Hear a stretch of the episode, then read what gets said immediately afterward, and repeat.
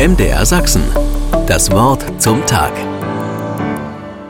Am 8. Oktober 1941 war sie gerade krank und musste in Amsterdam bleiben. Dabei wäre sie gern im Konzentrationslager Westerbork bei ihren jüdischen Menschen und hätte das Leid durch den Terror der Deutschen mit ihnen geteilt. So unglaublich das klingt. Ich bin jetzt krank, schreibt die 27-jährige Etty Hillesum in ihr Tagebuch. Ich kann es nicht ändern. Später werde ich dort alle Tränen und alles Grauen einsammeln. Ich mache das ja eigentlich auch schon jetzt hier im Bett. Eigentlich ist mir auch deshalb so schwindelig und fiebrig. Wieder ein neuer Krieg in unseren Tagen. Angriff auf Israel 81 Jahre später. Schon die Bilder, die Nachrichten machen krank. Warum tun Menschen sich das immer wieder an? Schüsse und Terror gegen Alte und Junge, Frauen und Kinder, Soldaten und viele Zivilisten.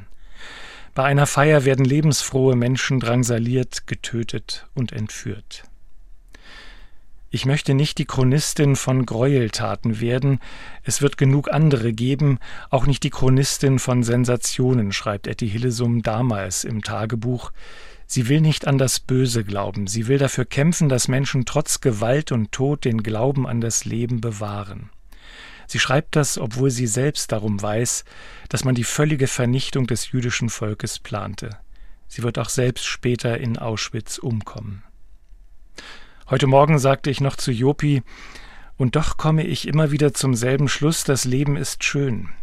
Und ich glaube an Gott. Und ich möchte inmitten dessen sein, was die Menschen Gräueltaten nennen, und dennoch sagen, das Leben ist schön.